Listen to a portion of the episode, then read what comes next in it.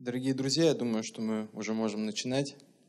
Мы как раз ждали тех, кто к нам присоединился совсем недавно. А, здравствуйте, меня зовут Олег Лутохин, я руководитель отдела образовательных программ Ельцин-центра. А, программу Ельцин-центра много, и одна из них называется «Интернет и свобода». Это цикл лекций, который вырос из проекта «Новая этика», который делался совместно с Арзамасом, а, редактором Иваном Давыдовым. И, и Иван Давыдов является одним из авторов вот этого прекрасного цикла.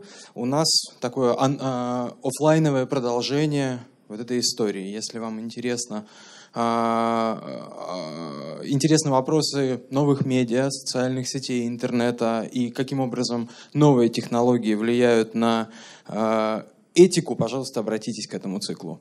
А в интернет и свободе мы говорим о том, как романтические идеалы, которые были не чужды э, всем нам на заре интернета в конце 80-х и в 90-х, превратились в то, что мы имеем сегодня.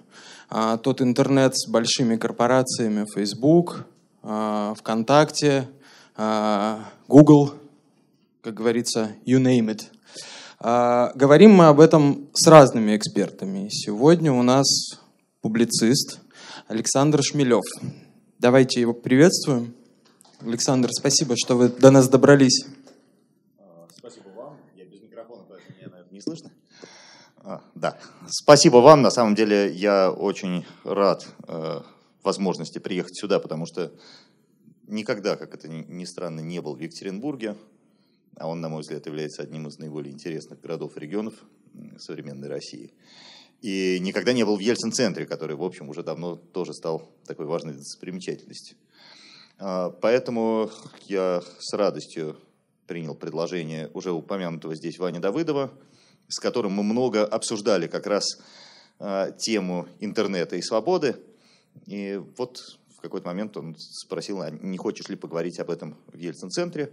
Я с радостью согласился, и вот я здесь только прилетел, пока еще ни города, ни самого Ельцин-центра не видел. Но сначала дело, потом потехи час. А, значит, э, на самом деле тема интернета и свободы, мне кажется, одной из э, наиболее актуальных в настоящее время, потому что в этой сфере происходит такой тревожный поворот. Когда я, э, скажем, начинал пользоваться интернетом в конце 90-х годов, он воспринимался как территория абсолютной свободы, территория, э, дающая некоторые гарантии, наоборот, от э, восстановления любого авторитаризма, от цензуры, от э, любых препятствий в распространении информации, место, где э, люди со всего мира могут друг с другом общаться, обмениваться информацией в совершенно свободном режиме, где нет государств, нет регулирующих органов, э, нет э, тюремных заключений, э, штрафов и всего этого неприятного. Значит, э, в России э, многие считают, и это воспроизводится на самом высоком уровне, я слышал это, по крайней мере, от депутатов Госдумы, а не исключаю, что и от президента Путина, считается, что интернет был разработан в США по заказу Министерства обороны США. На самом деле это не совсем так. В этом есть некоторое здравое зерно, то есть действительно интернет появился в каком-то смысле как реакция на запуск советского спутника. Когда в 1957 году СССР запустил спутник, Министерство обороны США стало думать, что надо, э, начинается некоторая новая гонка интеллектуальных вооружений, и э, при Министерстве обороны было создано агентство, э, ну, не знаю, как на русский, наверное, перевести, агентство э, по разработке э, перспективных исследований. Э, наверное, Advanced Research Projects Agency, ARPA. И э, именно это агентство стало э, разрабатывать первые протоколы, позволяющие компьютерам обмениваться друг с другом информацией. Разрабатывали их, в общем, в течение всех 60-х годов. К концу 60-х годов перед ними была поставлена задача создать некоторую сеть, тоже поставлена задача Министерства обороны, некоторую сеть, способную э, передавать информацию из одной точки в другую, даже э, в случае, если часть узлов будет разрушена, если произойдет война, если что-то случится. И вот именно эту дату принято считать датой зарождения интернета как явление, потому что в ответ на этот запрос э, была, был разработан протокол TCP/IP, и была осуществлена первая связь между двумя компьютерами Лос-Анджелесского и Стэнфордского университетов. Э, действительно, в рамках вот этой сети, которая э, сейчас задним числом принято называть ARPANET, в честь вот этого агентства ARPA, было придумано много вещей, использующихся и в современном интернете, например, электронная почта. И действительно туда стали подключаться э, компьютеры из э, разных стран мира, из Великобритании, из Норвегии. Тем не менее, э, именно эта сеть никакого развития не получила и в 1990 году была закрыта. А тот интернет, которым мы пользуемся, которым мы знаем, был создан научными кругами в 80-х годах. Это совершенно другой фонд финансировал исследования. Это National Science Foundation, NSF – а, который занимается исключительно а, ничем связанным с обороной, а только а, исключительно проектами, связанными с развитием науки. И сеть NSF.net имела гораздо большую пропускную способность, чем ARPANET, поэтому интернет возник на ее сети, на, на ее основе. И, соответственно, изначально он не имел никакого отношения к военному государству, ко, ко всей этой вот пугающей мощи. А, более того, э, почти все э, люди, которые э, стояли у истоков основания интернета, по своим идеологическим взглядам были анархистами, либертарианцами, сетевыми пиратами, то есть людьми, категорически возражающими против любого вмешательства государства или крупных коммерческих компаний в работу интернета. А, собственно, 1995-96 годах был такой важный публичный конфликт, когда э, президент США Билл Клинтон попытался принять э, закон о благопристойности э, коммуникации в интернете. Тогда интернет уже вышел на проектную мощность, уже появились первые браузеры, уже там, число пользователей стало исчисляться сотнями тысяч, или, по-моему, даже миллион за миллион перевалило. И был принят закон, впоследствии отмененный, в котором прописывалось, какие выражения нельзя использовать в интернете, э, какие картинки э, нельзя передавать друг другу. Там, порнографические изображения, тщательно описывалось, что считается порнографическими изображениями. Э, как должна строиться коммуникация между пользователями. В ответ на что э, был создан э, фонд э, Electronic Frontier Foundation – который существует и до сих пор, и цель которого именно защита свободы интернета. И глава этого фонда написал некоторый манифест, ставший э, ну, таким культовым манифестом э, именно эпохи зарождения интернета в мире. В этом манифесте, ну, то есть, вот у меня он здесь есть, я могу долго цитировать, он довольно резкий, довольно резко высказывается в отношении всех правительств, говорится о том, что э, там, вы, э, правительство индустриального мира, бессильные гиганты из плоти и стали. Я пришел к вам из киберпространства, нового дома разума. Во имя будущего я прошу вас, живущих в прошлом, оставьте нас. Вы незваные гости среди нас, и ваша власть не простирается туда, где собираемся мы. Ну, и еще там примерно 10 абзацев такого же содержания. Общая идея была именно в том, что мы создаем пространство, э, во-первых, э, не связанное никакими территориальными границами, во-вторых, не подчиняющийся никаким правительствам, никаким э, государственным властям, никаким э, государственным ограничениям. В-третьих, э, пространство бесплатное. То есть это тоже очень важный момент. В принципе, основатели интернета могли изначально э, запатентовать его как коммерческий продукт и дальше распространять э, на коммерческой основе, продавать. Но у них, э, именно поскольку они были пираты, анархисты, либертарианцы, была идея, что нет, информация не должна коммерциализироваться, свободное хождение информации, это принципиально важно. А, значит, э, при этом, конечно, э, с самого начала и государства пытались э, как-то на интернет влиять. Ну, собственно, вот я уже привел пример законодательного акта 95 года. И коммерческие компании.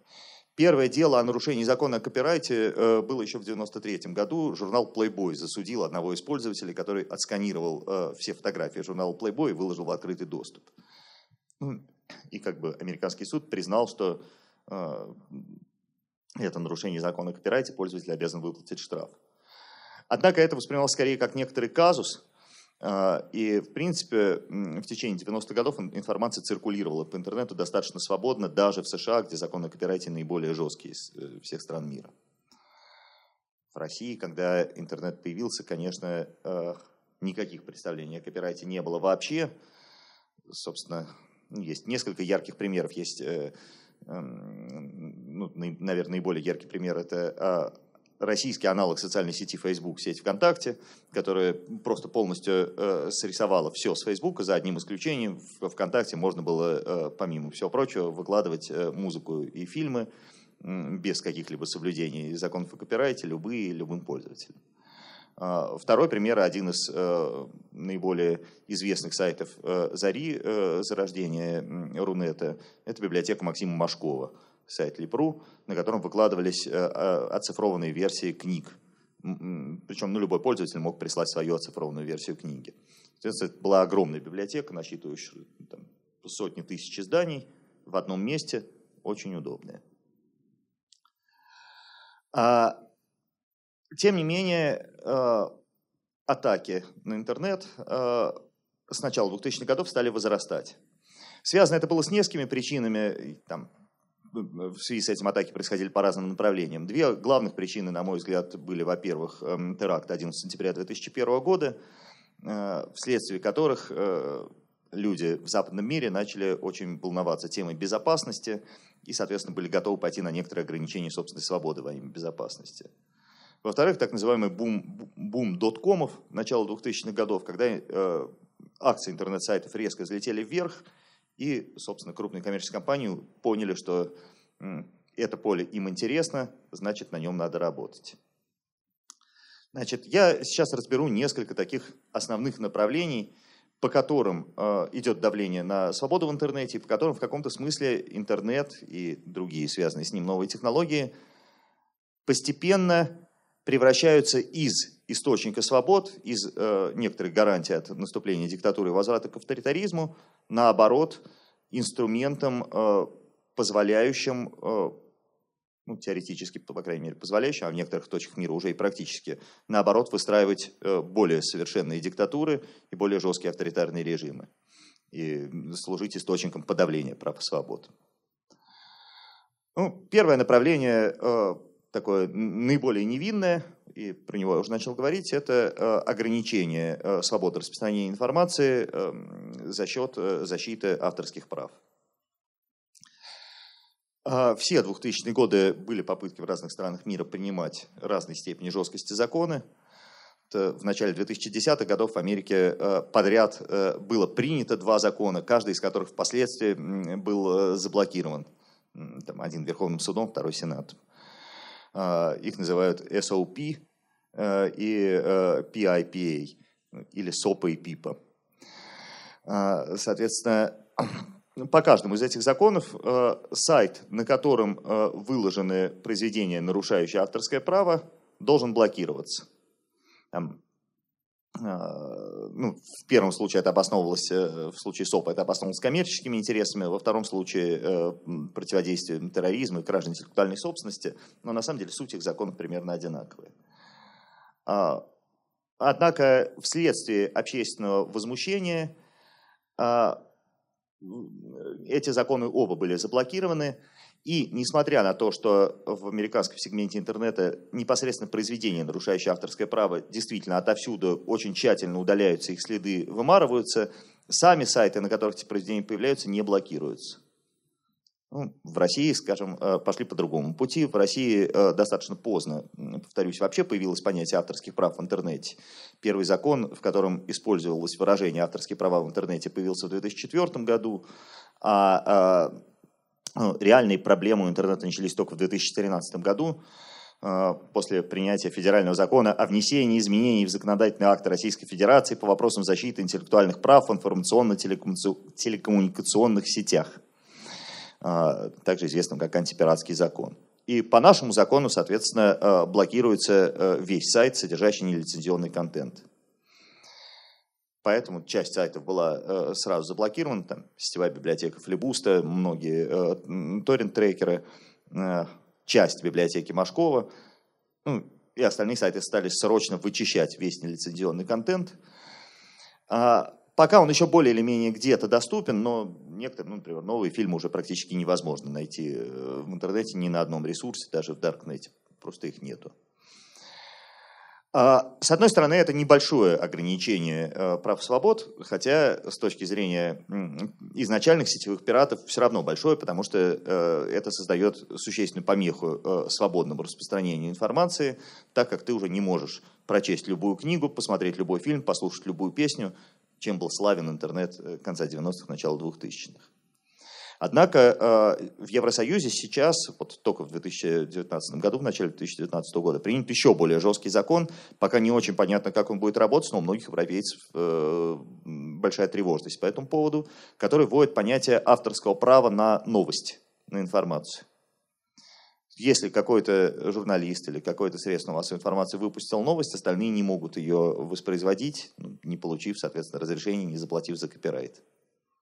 Таким образом, вот вы видите, что э, где-то какое-то средство информации публикует какую-то информацию об общественно значимом событии, вот что-то произошло, что-то случилось, но вы не можете это скопировать и повесить у себя в блоге, например, или как-то распространить, потому что вы не купили на это права. Если этот закон заработает в том виде, в котором он принят, э, это э, уже повлечет достаточно сильные ограничения распространения информации, существенно снижающие ее свободу распространения в интернете. А, ну, тоже там, конечно, идут э, разного рода протесты, и поскольку все-таки речь идет о Евросоюзе, есть шанс, что закон будет смягчен, будут внесены какие-то поправки, но тем не менее такая угроза есть. Однако это все-таки такое наиболее мягкое направление ограничения прав и свобод с помощью интернета. Второе, более жесткое направление, также изначально связано с коммерческой деятельностью. Я как бы буду идти от мягкого к жесткому. А, сейчас его описывают словом э, big data, big data. А, то есть это сбор информации обо всех ваших действиях в интернете а, для последующего коммерческого использования. Ну, наверняка многие из вас даже сталкивались с этим, что вы забиваете там в поисковик в Гугле что-нибудь, купить билеты Екатеринбург-Москва или не знаю, где купить биткоины. Потом заходите в свою ленту Фейсбука, и неожиданно у вас в этой ленте Фейсбука выскакивает -то сообщество криптовалюты, все о них, дешевые билеты Екатеринбург-Москва. То есть вроде Facebook и Google это даже две разных корпорации, но, судя по всему, между ними есть негласное сотрудничество э, о некотором единстве Big Data. И э, все ваши действия фиксируются. То есть, что бы вы ни посмотрели в интернете, чем бы ни заинтересовались, на какой бы сайт ни сходили, это все записывается, и это все фиксируется, и это начинает использоваться. А, начинает использоваться пока как бы в коммерческих целях, но тоже сильно ставящих под угрозу неприкосновенность частной жизни. Например, а, распространенная ситуация в современных Соединенных Штатах Америки. Вы приходите получать медицинскую страховку, там обозначить такая-то сумма. Они смотрят ваш профиль и говорят, нет, вам придется платить там в два раза дороже. Почему? Потому что мы проанализировали содержание ваших покупок в супермаркетах, вы покупаете слишком много алкоголя, соответственно, вы наносите угрозу своему здоровью, соответственно, должны страховку платить больше. И так далее. То есть вся эта информация собирается, и все про вас более или менее известно. А, в некотором смысле это такой образец худших антиутопий, где типа Орвелского 1984, где каждое действие человека фиксируется на камеры, где надо э, куда-то прятаться для того, чтобы э, сделать что-то, э, о чем ты не хочешь, чтобы узнали все остальные. Пока это происходит в западном обществе только в сети, но в сети происходит, в общем, более или менее на всех сайтах. То есть куда бы вы ни зашли, это обязательно будет зафиксировано и занесено в некоторую единую базу. Э, свидетельствует о том, чем вы интересуетесь и чем занимаетесь. Значит, э, при этом э, разные социальные сети типа Facebook могут достаточно легко манипулировать своими пользователями, потому что в ленте, в ленте Facebook блоки с информацией выдаются сообразно некоторому алгоритму, который никому не раскрывается, который разработан только самим Facebook. И этим алгоритмом можно играть, и, собственно, им и играют, что, в общем, даже не скрывается. Еще в 2014 году в издании «Записки Национальной академии наук» э, было, э, была опубликована статья, где, собственно, исследователи из Фейсбука и Корнельского университета написали о своем исследовании, которое они проводили два предыдущих года. Исследование эмоций пользователей Фейсбука. Суть исследования была вот в чем. А, по их гипотезе, пользователь, который видит в своей ленте посты, содержащие разного рода слова, маркированные как негативные, у него у самого начинается депрессия, он сам начинает писать э, э, негативные посты, посты с негативными словами. И наоборот, пользователь, который видит в своей ленте больше позитива, у него поднимается настроение, он начинает писать позитив. Значит, э, для этого исследования э, Facebook, не ставя в известность своих пользователей, отобрал 700 тысяч человек, просто наугад, и э, начал подменять им выдачу постов лентам. Одним показывать в основном негатив, вторым в основном позитив. Исследование продолжалось два года, и э, гипотеза была полностью подтверждена. Э, лента Фейсбука влияет на наши эмоции и заставляет нас склоняться в одну или в другую сторону. После этой публикации тоже в Штатах был некоторый скандал, то есть э, появилось огромное количество публикаций, э, говорящих о том, как это неэтично, что это вообще было нельзя, что вы использовали людей как подобных кроликов. Ну, на что юристы Фейсбука объяснили, что в соглашении, которое вы подписываете с социальной сетью, заводя там аккаунт, прописано, что, в принципе, на вас могут проводить разного рода исследования. Поэтому вы сами под этим подписались. Все, никаких вопросов больше нет. А начал ли Facebook дальше использовать э, это исследование в своей деятельности? Досконально это неизвестно, поскольку Facebook вообще очень закрытая компания. Это тоже отдельная тема для э, разнообразных э, обсуждений и страшилок. Ну, то есть это просто надо понимать, что это компания, в которой э, 60% акций принадлежит одному человеку. Марку Закербергу, которого у нас чаще называют Цукербергом, достаточно молодому, не сверхобразованному, не сверхпросвещенному человеку. А весь остальной совет директоров владеет только 40% акций. И такая же ситуация, собственно, в двух других компаниях, принадлежащих Facebook, в WhatsApp и в Instagram. То есть э, Марк Цукерберг единолично решает про э, алгоритмы, э, по которым будет показываться информация примерно 3,5 миллиардов людей в день. Такой власти не было абсолютно ни у кого, никогда и нигде, там, ни у Наполеона, ни у Чингисхана, ни, ни у Гитлера, ни, ни, ни у кого бы то ни было. Вот. А насколько Закерберг этим пользуется, ну, точно неизвестно. Но э, я думаю, что мы все знаем про э, скандал, возникший вокруг последних президентских выборов в США, где вроде как, по словам э, самого Закерберга, это произошло без ведома Facebook, но тем не менее Facebook был использован для того, чтобы повлиять э, на избирателей, склонить их э, в сторону конкретного кандидата. Э, ну, мы не знаем, насколько в реальности Facebook в этом не участвовал. Значит, одновременно э, с этим третье направление, которое тоже изначально возникло из коммерческой деятельности, тоже в западном мире, э, это э, как бы, фиктивные блогеры, наемные блогеры. В принципе, тоже многим исследованиям было подтверждено, что люди не очень охотно верят рекламе, не очень охотно верят информации от самих коммерческих компаний, но гораздо охотнее верят другим людям. И если какой-то конкретный пользователь у себя в блоге пишет, что такой-то продукт очень хороший, вот я купил там такой шампунь, и вообще у меня э, волосы на лысе неожиданно выросли и стали мягкими и шелковистыми, а, другие пользователи с гораздо большей долей вероятности пойдут покупать этот шампунь, чем в каких-либо других условиях. И, соответственно, еще с начала 2000-х годов э, коммерческие компании начали нанимать на работу блогеров, которые как бы стали заниматься тем, что в мое время называлось джинса, а сейчас называется нативная реклама, а именно рекламой под э, видом э, нерекламных сообщений, просто обычных сообщений. А, ну и также э, стал, стала появляться и другая разновидность пользователей, когда наоборот у тебя есть компания-конкурент, и ты хочешь ее опорочить, ты нанимаешь так называемых троллей, тогда и появилось это слово, которые приходят э, на сайт на форуме этой компании пишут, да нет, этот шампунь совершенно ужасный, а вот я его попробовал, вообще полностью облысел, а у меня после этого перхоть не проходит уже месяц, ну и так далее. Люди, опять же, начинают этому верить и перестают покупать этот шампунь. А, но, опять же, в западном мире, насколько мне известно, очень активно в политике до недавнего времени это не использовалось, но, возможно, уже вот на последних президентских выборах в США использовалось. В России, естественно, с самого начала, в первую очередь, это стало использоваться в общественно-политических материях, но к России я перейду дальше, как и вообще к менее свободным государствам. Значит, а, четвертое направление а, такого очень свободного западного мира по ограничению свободы в интернете связано с безопасностью.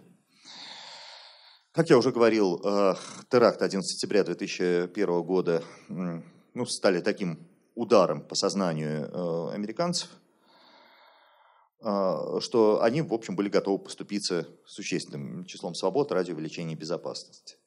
Тут надо вообще еще понимать, что э, западный мир э, вот уже 70 лет со времен окончания Второй мировой войны живет в относительно э, спокойное и успешное время. Нет войн, нет голода, нет эпидемий, нет э, там, засухи, нет ничего такого страшного. Люди массово не умирают. Из-за этого возникает иллюзия того, что можно обеспечить и стопроцентную безопасность. И если какой-то инцидент происходит, это значит просто власть не досмотрела. Значит, вот надо усилить меры безопасности в этом направлении, и тогда безопасность будет полная. А, на мой взгляд, это полная иллюзия, и ну, в реальности стопроцентная безопасность в общем недостижима, а если достижима, то в каких-то местах, типа там, не знаю, в шведской тюрьме, наверное, можно себя чувствовать в относительном комфорте и безопасности. Но, в общем, это будет в любом случае тюрьма. Тем не менее, э, ради безопасности было принято несколько важных вещей. То есть, во-первых, в самих Штатах был принят так называемый Patriotic Act. Это закон, позволяющий спецслужбам э, читать электронную переписку, ну, правда, по решению суда у определенных лиц. Они должны были получать санкцию суда. Но, тем не менее, впервые появилась возможность, что как бы спецслужбы пришли в интернет читать частную переписку.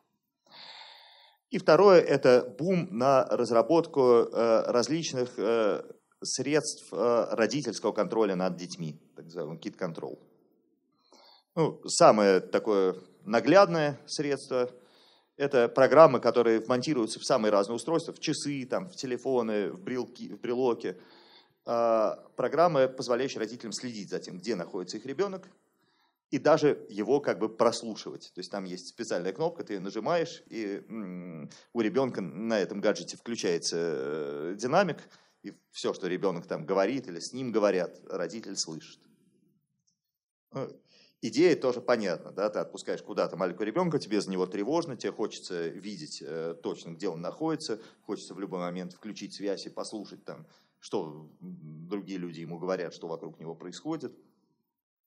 Но при этом также понятно, что никакой стопроцентной безопасности она не дает, и там, условно дети, начиная с чуть более старшего возраста, э, легко могут обманывать родителей, там, подгружая другие программы, подменяющие геолокацию, эм, включать какие-то специальные звуки, которые при включении динамика будут показывать, что вот учитель э, читает урок, а при этом ребенок сам там сидит в баре, не знаю, или где-то. Но у родителей такая иллюзия есть. Изначально эти средства разрабатывались для кит-контрол, но в некоторых других странах они начали использоваться уже для контроля над э, совершеннолетними. И здесь пионером, конечно, является Китай, который в общем, во многом и осуществил уже те антиутопии, которые для западного мира все-таки пока говорится, как вот есть тревожные тенденции, а в Китае многое уже э, действительно сделано э, для воплощения вот Заметинского «Мы» или Орвеллского 1984. Значит, э, ну, действительно, давайте э, перейду к китайской ситуации, а потом вернусь к западному миру, потому что китайская ситуация э, показывает возможности, которые еще предоставляет интернет. А, нет, и западного, впрочем, еще одну вещь хочу сказать. Это тоже довольно характерно, потому что она нам всем понятно, э, так как соответствует э, некоторым э, явлениям нашего недавнего прошлого. Значит, недавно на экраны вышел фильм «Покидая Неверленд», где двое мальчиков, ну уже не мальчиков, а 19-летние юношей разоблачили покойного музыканта Майкла Джексона в том, что когда они были мальчиками, они ложились с ним в постель и да, в общем-то, и ничего. И, то есть, там, ну, были какие-то действия э, условно-сексуального характера. А после этого э, создатели сериала «Симпсоны» решили изъять из проката серию 1991 года «Совершенно безумный папа», где в качестве одного из героев фигурировал Майкл Джексон, там даже не, его самого не было, его голоса не было, но был герой, которого звали Майкл Джексон, но он был позитивным героем. И эта серия была стерта абсолютно отовсюду. Вот куда дотянулась рука создателей «Симпсонов», она исчезла. Есть там, условно говоря, серии первая, вторая, третья, четвертая, там, тридцать пятая, а дальше тридцать седьмая, скажем. Тридцать шестой просто нету, как будто ее не бывало. И вот это явление очень мне напоминает э, советские 20-е и 30-е годы, где э, неугодные люди также исчезали отовсюду. Есть э, замечательный альбом американского фотографа Дэвида Линча «Комиссар исчезает», где собраны фотографии разных лет. Там, скажем, вот на одной фотографии стоит Сталин, и рядом с ним еще четыре вождя. Там, через год публикуется эта же фотография, но только рядом со Сталином уже три вождя, один замазан, потом два, потом один, и итоговая фотография стоит Сталин один, смотрит куда-то вдаль, никого рядом с ним нет. В принципе, э, современные средства телекоммуникации, интернет, позволяют проделывать это с гораздо большей надежностью. Если фотографии можно было еще все-таки где-то в архивах сохранить, вот у меня сохранилась бумажная фотография пятилетней давности, и там видно, что стоят четыре вождя, а у меня сохранилась четырехлетней давности, и там видны три вождя. В интернете можно их подчистить полностью. И в целом, пока, опять же, в западном мире это не, не используется по полной, вот в случае с Майклом Джексоном это некоторый такой первый казус – но в целом можно представить себе ситуацию, когда неугодные люди, например, разоблаченные в рамках очередной кампании МИТУ или там еще чего-нибудь, будут просто исчезать отовсюду. Был там такой-то э, персонаж в фильме, его нету, затерли. И ты нигде не найдешь оригинальную версию. Был такой-то музыкант, его нет. Там, из книжки исчезает такая-то фамилия, такой-то факт. Частично этим уже пользуются в Китае, в китайском поисковике. И теперь я перехожу к Китаю который является пионером подавления прав и свобод с помощью интернета и новых технологий. Значит, э, в 1998 году китайское правительство запустило программу «Золотой щит», а, ну, более известную как Великий китайский фаервол. А, значит, суть этой программы э, состояла из нескольких этапов. Первый этап – блокировка тех сайтов, которые власти Китая считают э, неправильными для посещения китайцами. А, сначала, э, в первый год этой блокировки подвергли все оппозиционные китайские сайты, потом начали блокировать уже и крупные западные сайты. А, ну, вот, в частности, Google, который не пошел на сотрудничество э, с китайскими властями и не стал удалять из своих выдач э, те или иные страницы. И тоже был в Китае заблокирован. А, Facebook тоже в Китае заблокирован. Второй этап. Появление в Китае аналогов всех этих заблокированных сервисов. Так, вместо Google и Facebook у них есть поисковик Baidu и социальная сеть RenRen, ну, которая, впрочем, менее популярна, чем э, мессенджер WeChat, в котором китайцы сидят поголовно. Третий этап – автоматизированное попадание в запрещенные сайты. Э, программы созданы, которые анализируют разные слова. Если пользователь из Китая пытается зайти на какой-то сайт, находящийся за пределами Китая – система анализирует э, разные слова и конструкции, которые на этом сайте находятся. Если, например, находит там словосочетание «свободный Тибет», этот сайт автоматически вносится в список заблокированных. И уже не этот пользователь, но не все последующие из Китая на него не попадают. Четвертый этап а, подмена выдачи э, результатов в китайском поисковике Baidu. Это, это уже создание совсем тоталитарного будущего, когда ты забиваешь нечто в поисковик, неугодные страницы там просто не показываются. А, ну, то есть, например, ты забиваешь э, разгон студенческой демонстрации на площади Тяньаньмынь. Ты смотришь, да нету, нету, не, не знает ничего про этот поисковик, не было никакого разгона, врут родители, ничего там не происходило. К пятому этапу Китай приступает только сейчас, но я уверен, что в течение ближайшего года-двух э, он будет завершен, потому что это логическое продолжение. Если блокируются запрещенные страницы в поисковиках, вместо них должны выскакивать фиктивные страницы. Например, по этому же запросу должна выскакивать страница, где будет рассказываться, что в 89 году на площади Тяньаньмынь была попытка, там, не знаю, американской интервенции, но доблестная китайская армия ее отразила, и с тех пор Китай живет прекрасно и хорошо. Что-нибудь в таком духе. А, далее. Вместо а, там, заблокированных в Китае Facebook и Twitter, китайцы в основном сидят в поисковике а, Weibo. Не WeChat, я назвал его. WeChat, американский поисковик. Weibo. Значит, а, в Weibo мало того, что существует цензура, она там сопряжена еще и с репрессиями. То есть, если пользователь пишет э, сообщение в Weibo, которое содержит информацию, которая не нравится властям Китая, мало того, что удаляется само сообщение, но еще и к этому пользователю приходят э, сотрудники служб безопасности. Более того, в Китае э, ответственность лежит и на создателей чатов – то есть, если ты создаешь некоторый чат в этом вейбу, и там какой-то другой сторонний пользователь пишет сообщение, э, содержащее неподходящую властям Китая информацию, то арестовывают не только этого пользователя, но и тебя, как создателя чата. Если успеешь донести, да, тогда, может быть, не арестуют, как, как, как, как водится. Да, Вот. А, при этом а, неугодная властям Китая информация э, понимается в очень широком смысле. Так, например, э, в 2018 э, году один из пользователей Weibo сравнил э, китайского лидера Си Цзиньпина с Винни-Пухом. Как-то опубликовал смешную картинку, гифку, вот, где с одной стороны Си Цзиньпин, с другой стороны Винни-Пух, они похожи. После чего под запрет попал и Винни-Пух. Собственно, любые картинки с Винни-Пухом стали блокироваться, а дальше любое упоминание слов Винни-Пух стало блокироваться, Дальше, соответственно, стали возбуждаться дела на, и на пользователей, и на владельцев чатов.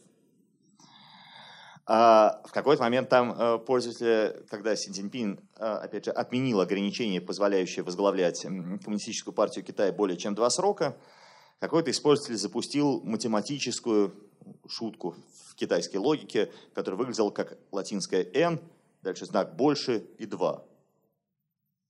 После этого под запрет попала латинская буква «n», и стали блокировать сообщения, содержащие латинскую букву «Н». Сейчас, может быть, этот запрет снят, но какое-то время, соответственно, они блокировались. Ну, то есть это уже очень жесткая цензура, которая почти полностью подменяет реальность. А учитывая, что все равно китайцы поголовно сидят в Вейбу, как бы они сидят в этой реальности, но они ее признают э, за существующую реальность. Хотя она очень сильно отличается от существующей в ту сторону, в которую выгодно властям Китая. А дальше а, значит, э, есть, э, а, что еще может быть? Ну да, э, дальше следующее. Вот. Я говорил о том, что в западном мире начали разрабатывать системы контроля за детьми, кит-контрол. В Китае в полной мере их начали использовать уже для контроля над всеми гражданами и очень далеко продвинулись в этом направлении. А именно, Китай является абсолютно пионером на планете в системе распознавания лиц. Практически каждый китаец оцифрован, его лицо введено в специальную базу. С 2018 года у китайских полицейских есть специальные очки, а, которые как же называются LL Vision. LL Vision, которые автоматически, вот полицейский смотрит на проходящих мимо китайцев, и система автоматически выдает э, ему о них всю информацию. Это такой-то человек с таким-то именем фамилией, с такого-то города, обвиняется в таком-то преступлении. И было уже много случаев, там, э, не знаю, э, власти Китая особо гордятся случаем, когда преступник, ну, преступник, впрочем, обвиняемый в экономическом преступлении, не очень очевидном, был арестован на э, концерте поп-звезды в толпе из 60 тысяч человек. Его опознала все равно специальная камера, слечила его лицо, и прямо в этой толпе его и повязали. А, ну, опять же, как бы система, конечно, это преподносит, что она используется далеко не только для репрессий, действительно, для многих удобных дел она тоже используется. Например, в Китае можно снимать деньги из банкоматов в одном из банков, по крайней мере, в сельскохозяйственном банке, без э, кредитных карт, без чего-либо. Ты просто подходишь к банкомату, показываешь свое лицо, тебя познают и все.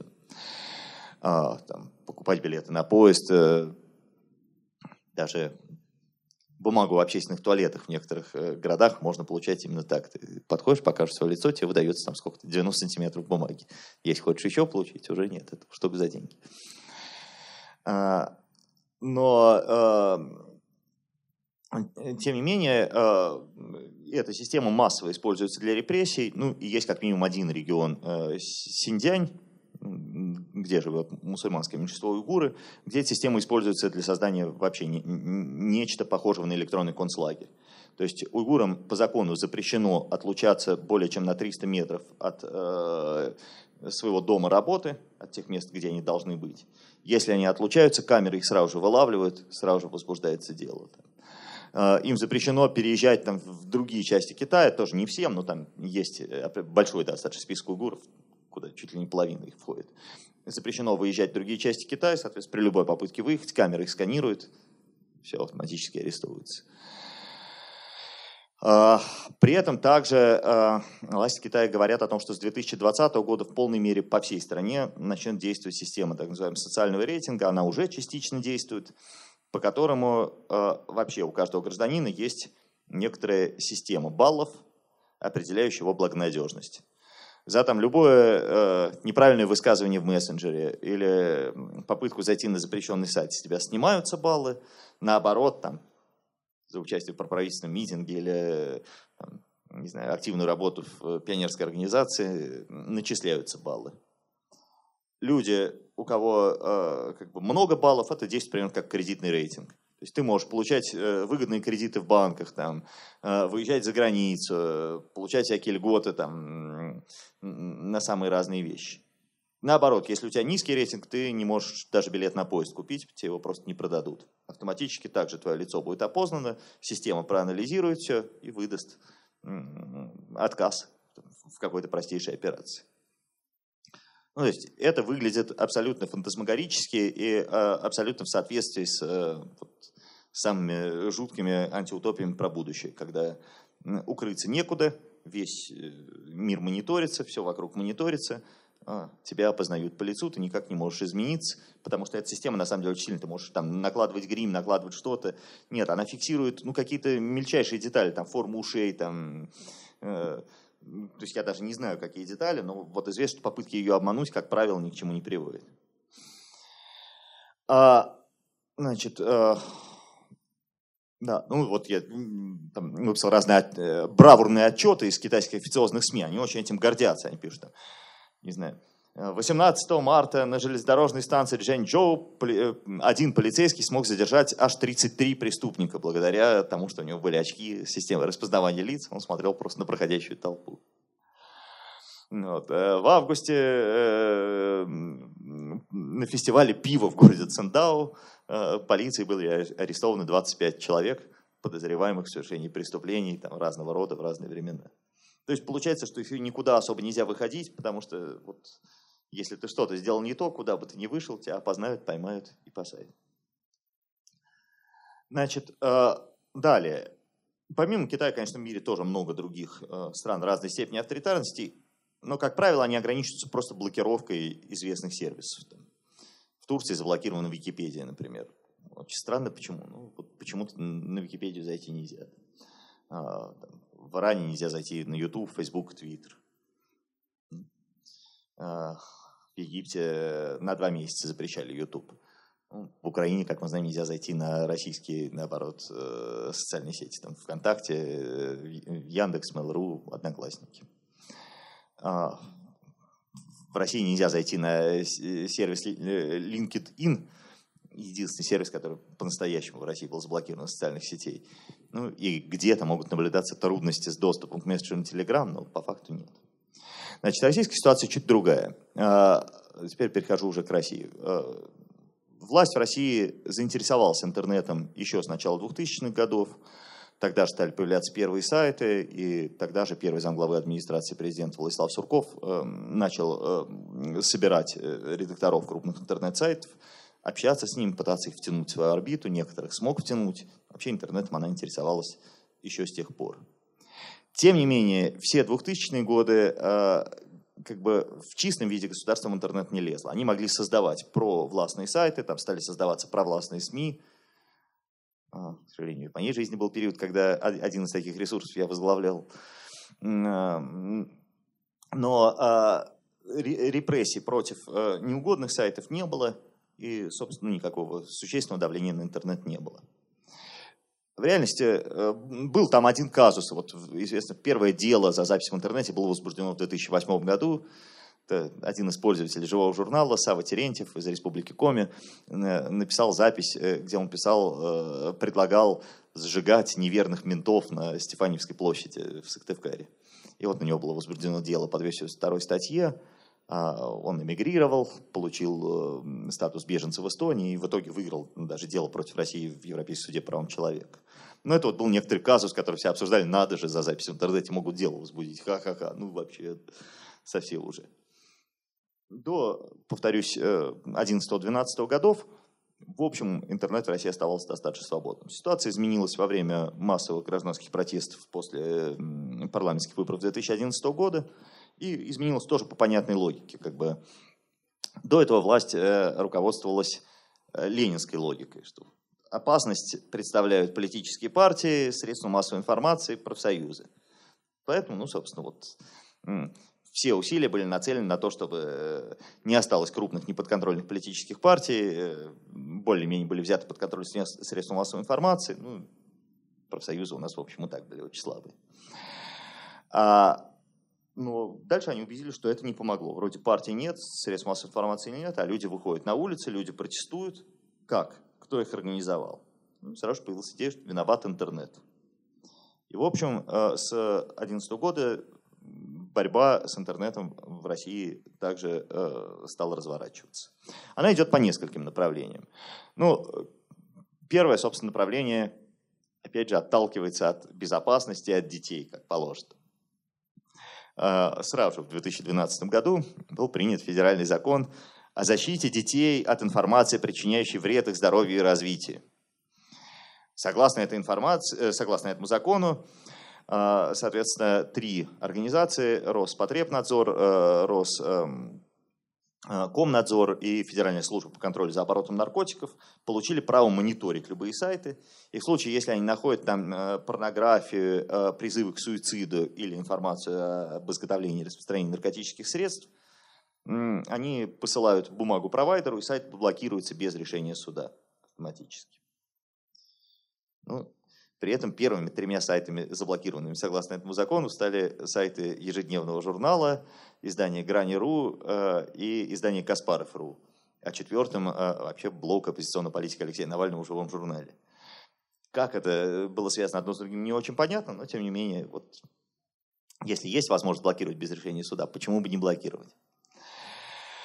А, при этом особенность российского закона, от которой хватаются за голову все люди более-менее разбирающиеся в теме, состояла в том, что э, в случае, если предписывается заблокировать какой-либо сайт, блокируется не только сам он, но и все сайты, находящиеся на тех же IP-адресах. И э, в результате сейчас в реестре запрещенных сайтов в России порядка 20 тысяч наименований, 20 тысяч доменных имен. Но в реальности заблокировано у нас более 10 миллионов сайтов просто за счет совпадения IP-адресов. Конечно, ну, большинство этих сайтов это пустые какие-то там э, просто страницы. Но, тем не менее, есть много сайтов, попадающих под раздачу просто так, потому что им не повезло с IP. Значит, э, второе направление э, преследований в интернете, развернувшееся тогда же в 2011-2012 году, это резкий рост как раз преследований за разжигание розни, про который вот молодой человек уже говорил, и который Чиков отрицает. На самом деле, отрицает он их зря. А, специфика России. То есть разного рода преследования разжигание розни есть на самом деле э, во многих странах мира. Даже в достаточно свободных странах за некоторые определенные высказывания э, в сети можно получить уголовное дело, ну, как правило, административное дело и штраф, но в некоторых случаях даже сесть в тюрьму. Но все-таки, во-первых, как правило, должны быть именно призывы, призывы к чему-то. А, во-вторых, это все-таки единичные случаи. Ну, в-третьих, самое главное, что это должно быть именно высказывание вот этого человека.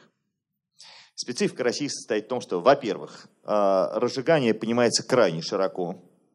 Известные э, дела, э, ну, например, есть дело возбужденное за разжигание социальной розни по отношению к социальной группе коррумпированные чиновники. Полный бред, но тем не менее, человек страдает. Значит, э, вторая российская специфика стоит в том, что карается не только само высказывание, но и любое одобрение этого высказывания. Так называемые посадки за лайки и э, перепосты. Такого, ну не знаю, может быть в Китае только есть, ну, в общем, нигде больше в мире трудно себе представить. А, значит, э, да, э, ну и на самом деле масштаб вот этих э, преследований э, за разжигание розни был настолько велик действительно, что в какой-то момент он дошел до президента Путина, и тот высказался за частичную декриминализацию 282 статьи. После чего э, масштаб несколько уменьшился, но не полностью и совсем. Я тут не согласен с Чиком, что сейчас за это не сажают, сажают еще как. Причем произошло некоторое, э, некоторое даже расширение преследований произошло. Э, а именно э, такое. Раньше для того, чтобы... Вот есть пользователь под именем там, Александр Шмелев э, в социальной сети. Он опубликовал ну, какую-то запись, нарушающую закон. Я призываю к изменению конституционного строя насильственным образом. Чтобы возбудить уголовное дело против реального Александра Шмелева, а, следствие должно было доказать, что данная страница принадлежит действительно мне, а не какому-то другой человек просто создал страницу под моим именем фотографии. Для доказательства этого использовались э, логи местонахождения – что эта страница была создана там, с такого-то компьютера, там, с, находи, находившегося тогда по такому-то адресу, соответственно, вот а у нас есть доказательство, что этот человек находился по такому-то адресу, а вот мы изъяли у него этот же компьютер. Значит, это действительно он, значит, против него уголовное дело возбуждаем. Но э, как получить эти логи? Российские э, социальные сети охотно их выдают и охотно идут на сотрудничество с правоохранителями. Поэтому Э, до эм, этого года практически все уголовные дела, которые возбуждались за записи в интернете, возбуждались э, исключительно из-за записи в социальной сети ВКонтакте. Ну, также, может, какие-то точно в Одноклассниках, в Mail.ru, то есть в российских сервисах. Был один случай, насколько мне известно, когда эта запись была возбуждена за э, запись в Фейсбуке, когда дело было возбуждено за запись в Фейсбуке. Но там девушка сама не стала отрицать, стала говорить, да, это я, то есть ну, вот, я к этому призываю. Ну, все, если уж сама призналась, тогда дело возбуждается. Но этим летом ситуация изменилась, и вот в рамках так называемого московского дела э, там есть несколько человек, которых привлекают именно за записи в Фейсбуке, за записи перепосты ну и, собственно, большинство незарегистрированных кандидатов в депутаты сажали именно административный арест, но тем не менее, за призывы выходить на такой-то митинг, опубликованный в Фейсбуке. И там уже просто следствие как бы не ставило задачи идентифицировать пользователя. Написано нечто на странице такого-то пользователя с таким-то именем, фамилией, такой-то фотографией, значит, это вот этот человек, значит, можно его сажать. Понятно, что с правовой точки зрения это открывает возможность для любых злоупотреблений. То есть не нравится какой-то э, человек, ты заводишь страницу с его именем, фамилией, фотографией в социальных сетях и пишешь там что-нибудь. Надо взорвать Кремль. И все.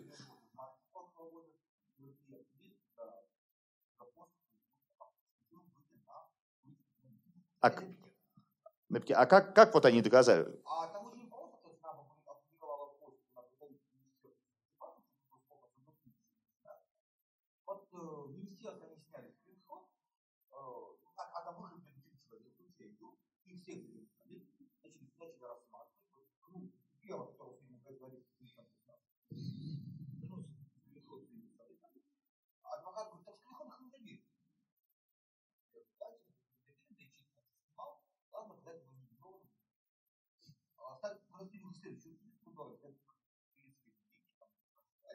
Выносим также писать политик тоже там пришел, уже с подписью христиан.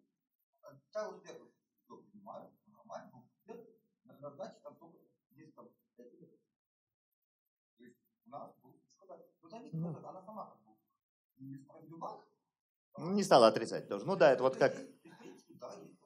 Ну да, но при этом э, я думаю, что если бы она заняла позицию, а докажите, что это я, э, то все-таки с правовой точки зрения надо было бы как-то э, следствию изворачиваться, пытаться это доказать. А Facebook не идет на сотрудничество с российскими правоохранителями, это, в общем, известно, он отказывает в выдаче логов, поэтому... Ну, другое дело, что есть разные способы. Вот, опять же, в рамках так называемого московского дела есть пользователь Твиттера Владислав Синица, которого посадили на 5 лет за твит, Твиттер тоже не идет на сотрудничество с российскими правоохранительными органами, логи не выдает, но у этого синицы изъяли компьютер и телефон, вскрыли их, они были плохо зашифрованы, и убедились, что он залогинен, как этот пользователь на своем компьютере. Ну, как бы это легло в основу доказательства по уголовному делу. Значит, ну, э, третий этап сказать, уменьшения свобод российского интернета – это э, так называемый пакет Яровой. Ну, то есть это два законопроекта, принятые в июле 2016 года, связанные, опять же, конечно, с повышением уровня безопасности после очередных террористических актов.